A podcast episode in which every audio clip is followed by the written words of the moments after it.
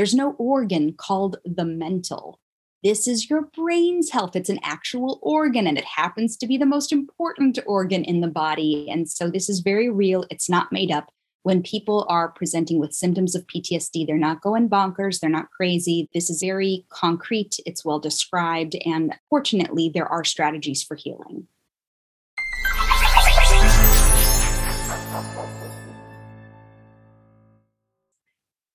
Hello and welcome to Doc Working, the Whole Physician Podcast. I'm Jill Farmer, one of the co hosts of the podcast and lead coach at Doc Working. And as always, we're brought to you by Doc Working Thrive, where we provide coaching tools to help you live your best life, as well as peer support by other physicians. Check us out at docworking.com and take the burnout quiz today. You guys are in for a treat. A really fascinating conversation by somebody who's been on the forefront of something that I think many physicians are going to be wanting to be on the forefront of as we move forward. Dr. Sadie Elisseou is a primary care physician in the Boston VA healthcare system, a clinical instructor of medicine at Harvard Medical School, an adjunct instructor of medicine at Boston University School of Medicine. She is also a nationally recognized expert in the field of trauma informed care, or TIC, an organizational framework for supporting survivors of various forms of trauma.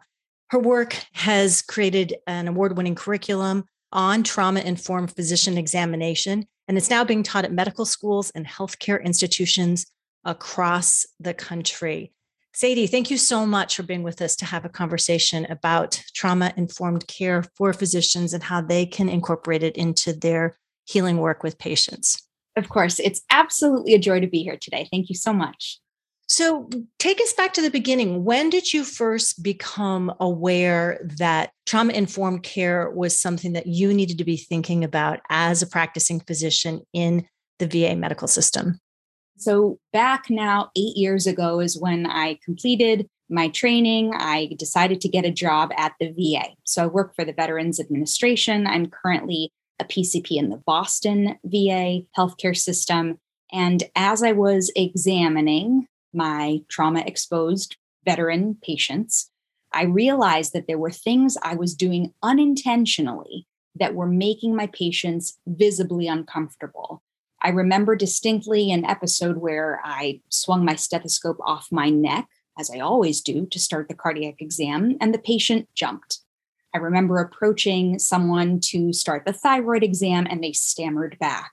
And I thought, my goodness, what am I doing to harm patients? Because first, do no harm is what we've all decided to do. So I started adjusting my speech adjusting the way I stood, where I stood, how I behaved in the room, simply in an effort to set patients at ease. I had no other motive in mind. I wanted people to feel cared for and safe. I started teaching those strategies to medical students. And one day a student asked me, um, Dr. Elisseou, can you tell me more about your trauma informed techniques? And I honestly thought she made that up on the spot. I was like, what are you talking about? And she told me that no, this is really a well established framework for supporting people who've experienced trauma. And it can be applied universally as a means of building resilience. And from that point on, I was completely hooked. I swear I was in my office for a month doing nothing but reading whatever was published online about trauma informed care. And I developed a formal framework for a trauma informed physical exam. And in collaboration with the medical students, we were able to implement that as standard curriculum for first years. At the time, I happened to be course leader for doctoring at Brown. And so that's what we did. We studied it, we published it, won an award for it, and now it's being taught at medical schools across the country. So that's how this happened. It was really inspired by veteran patients and medical students. So, I think it can make sense for a lot of people listening that somebody who had been in combat, a veteran, would have signs of PTSD in that experience. And so it makes sense that sudden movements and things like that might elicit a response. But this application is not just for veterans or combat veterans, is it? No, it's not. And I think one thing that's unfortunate about how we use the word trauma is that traditionally, when we hear that word, we think of perhaps a gunshot wound or someone being stabbed. We think about the trauma bay in the ER.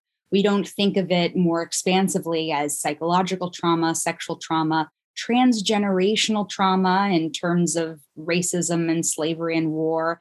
And we also, unfortunately, think of trauma as it relates to our patients, like it's something that only they undergo, right?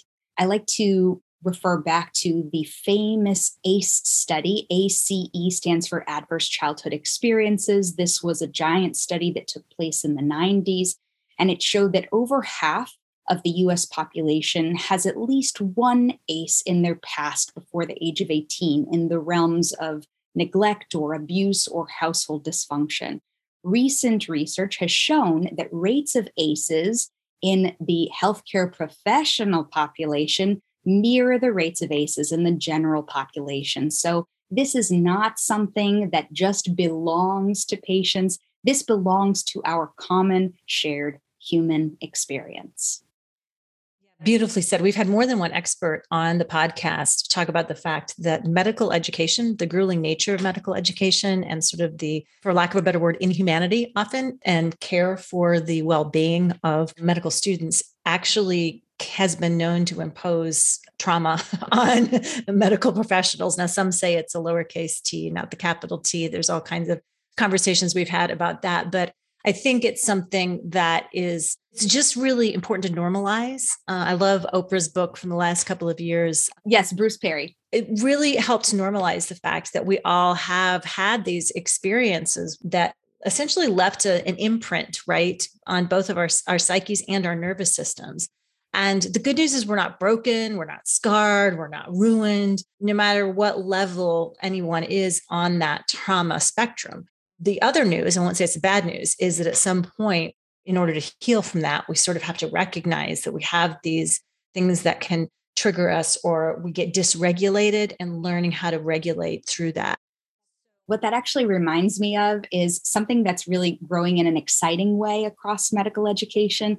There was an article published recently in the Journal of Academic Medicine about time, trauma informed medical education. And it's about both the content of learning about trauma and healing, as well as the context of how we actually learn in a safe space. And one example that comes to mind very fresh for me is I was in the course leader's office at Brown for our doctoring curriculum, and a medical student came in, wanted to speak with us privately, and said, I know we're going to be practicing blood pressure today. Is it okay if I keep my sleeve rolled down? There's something that I don't want my friends to see.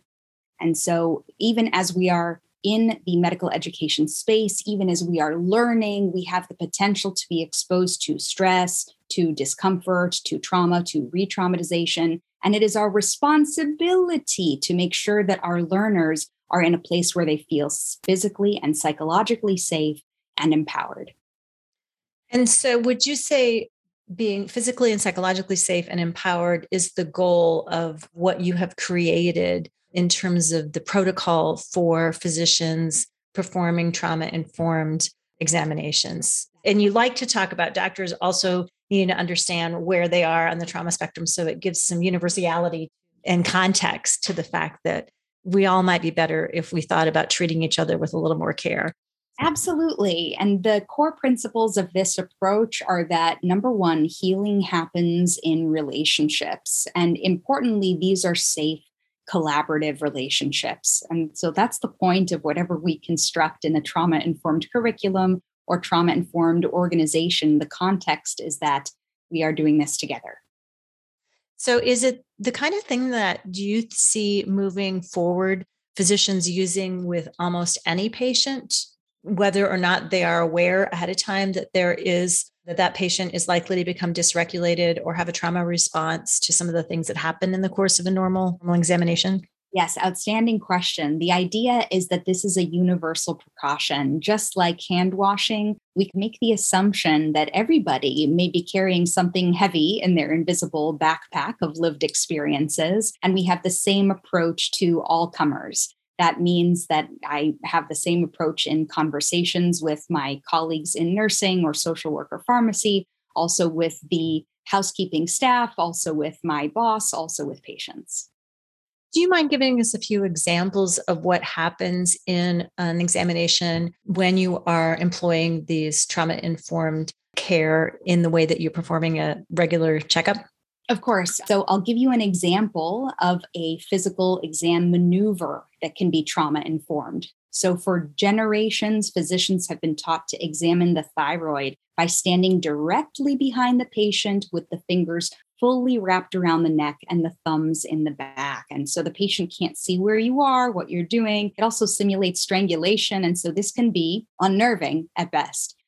Why not stand instead at the patient's side within their peripheral vision, have the fingers fully extended on the neck, and let the patient know what you're about to do and why? If you feel like you're not able to gather accurate data that way, perhaps you can try an anterior approach. The point is, we need to pause and reflect on how our behaviors and language may be affecting the person in front of us. In terms of trauma informed communication during the exam, I hear the phrase for me constantly throughout the healthcare profession when we give instructions to patients. Unfortunately, it can enhance the power differential that exists between the examiner and the patient and can even be sexually suggestive and inappropriate. For example, hop on the bed for me, take off your shirt for me, bend over for me, swallow for me. It's just not a necessary phrase. And so we can omit it altogether.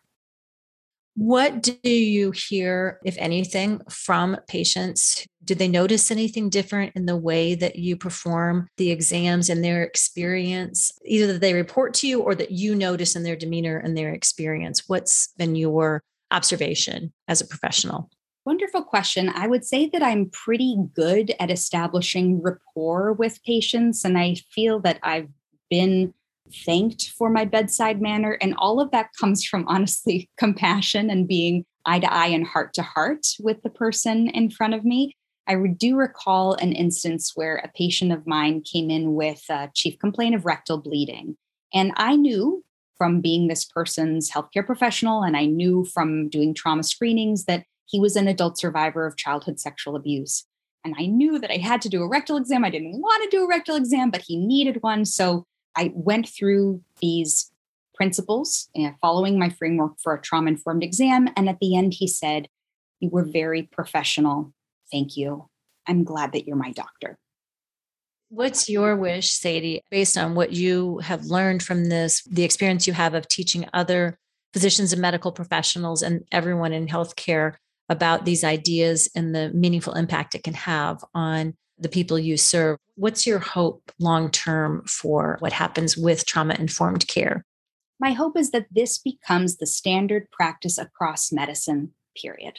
I think that it is often about the nuts and bolts of how you do a specific maneuver in a room, but it is also about cultural transformation and how throughout an organization we can really be kind to one another. This is not a novel thing. However, I do remember when the phrase patient centered care was a new idea in medicine. And so we're continuing to evolve. It is a really uh, long journey. This work is never over. So we're just going to continue seeing this expand. And interestingly and importantly, trauma informed care is expanding. It's expanded to trauma informed legal services, trauma informed social work for sure.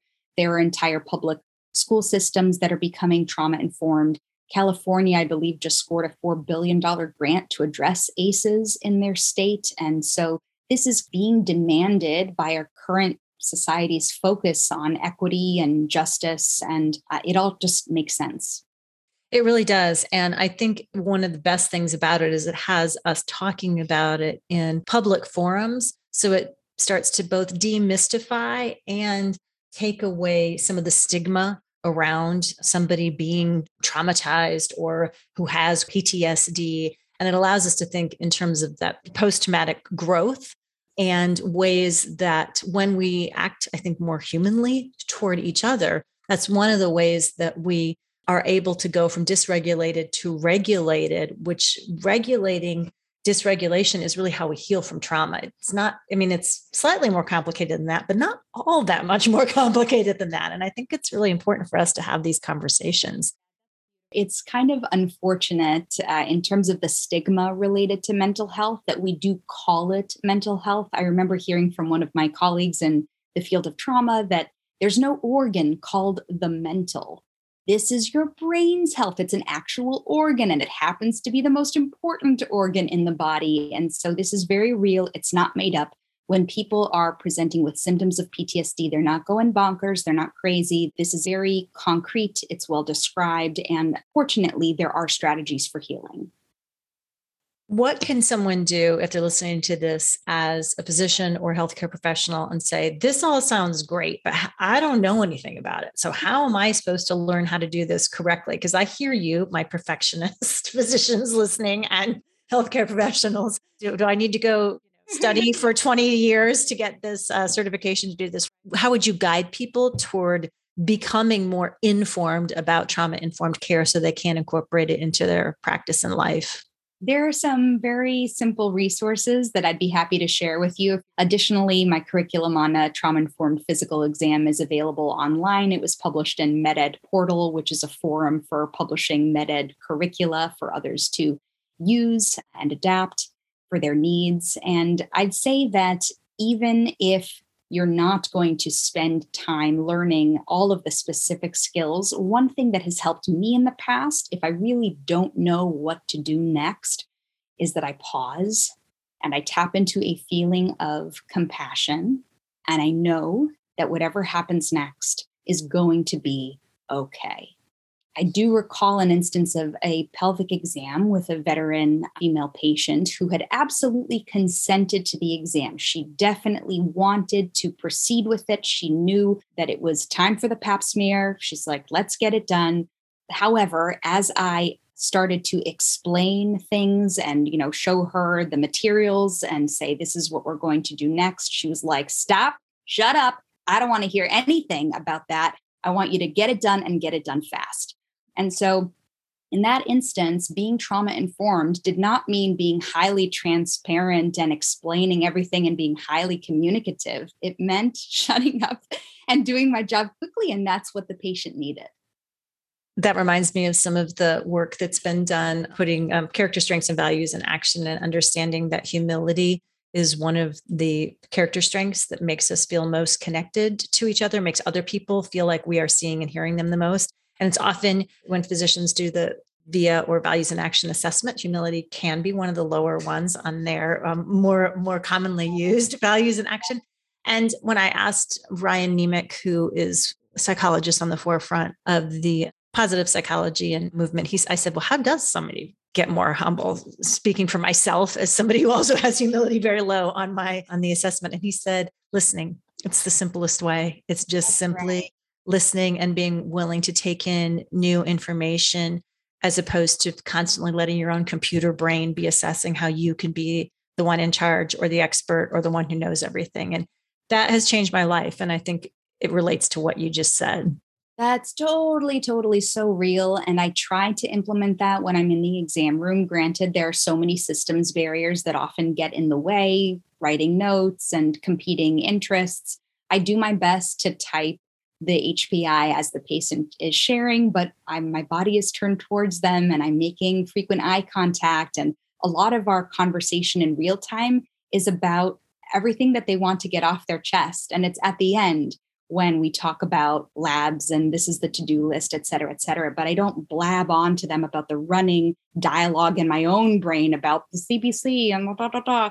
It's about FaceTime that is meaningful with the patient. Fantastic. We will direct you toward the show notes because um, we have information on how you can learn more about trauma informed physical examinations, learn more about the work that Dr. Sadie Elisseou is doing with her VA colleagues to publish a framework for trauma informed telehealth in addition to those in person examinations. It's important work. And Sadie, I really appreciate you taking the time so beautifully explain it and hopefully inspire others to learn more about this so they can incorporate it into their healthcare practices as well.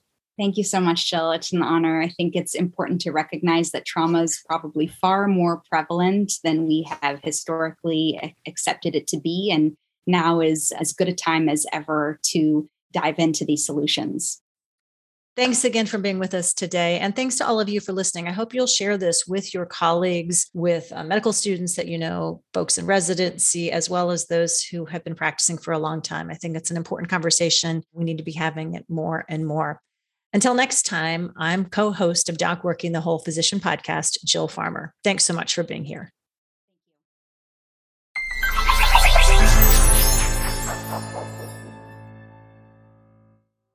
At Doc Working, we're here to help you maximize your potential on your own terms and help you live your best life. You told us what you need and want, and we built this for you. Whatever your journey is, you have options. You can choose to live the life you want to live. We see you, we get you. And now let's get you in the driver's seat of your own life so you can find purpose in your work and everything you do and every choice you make.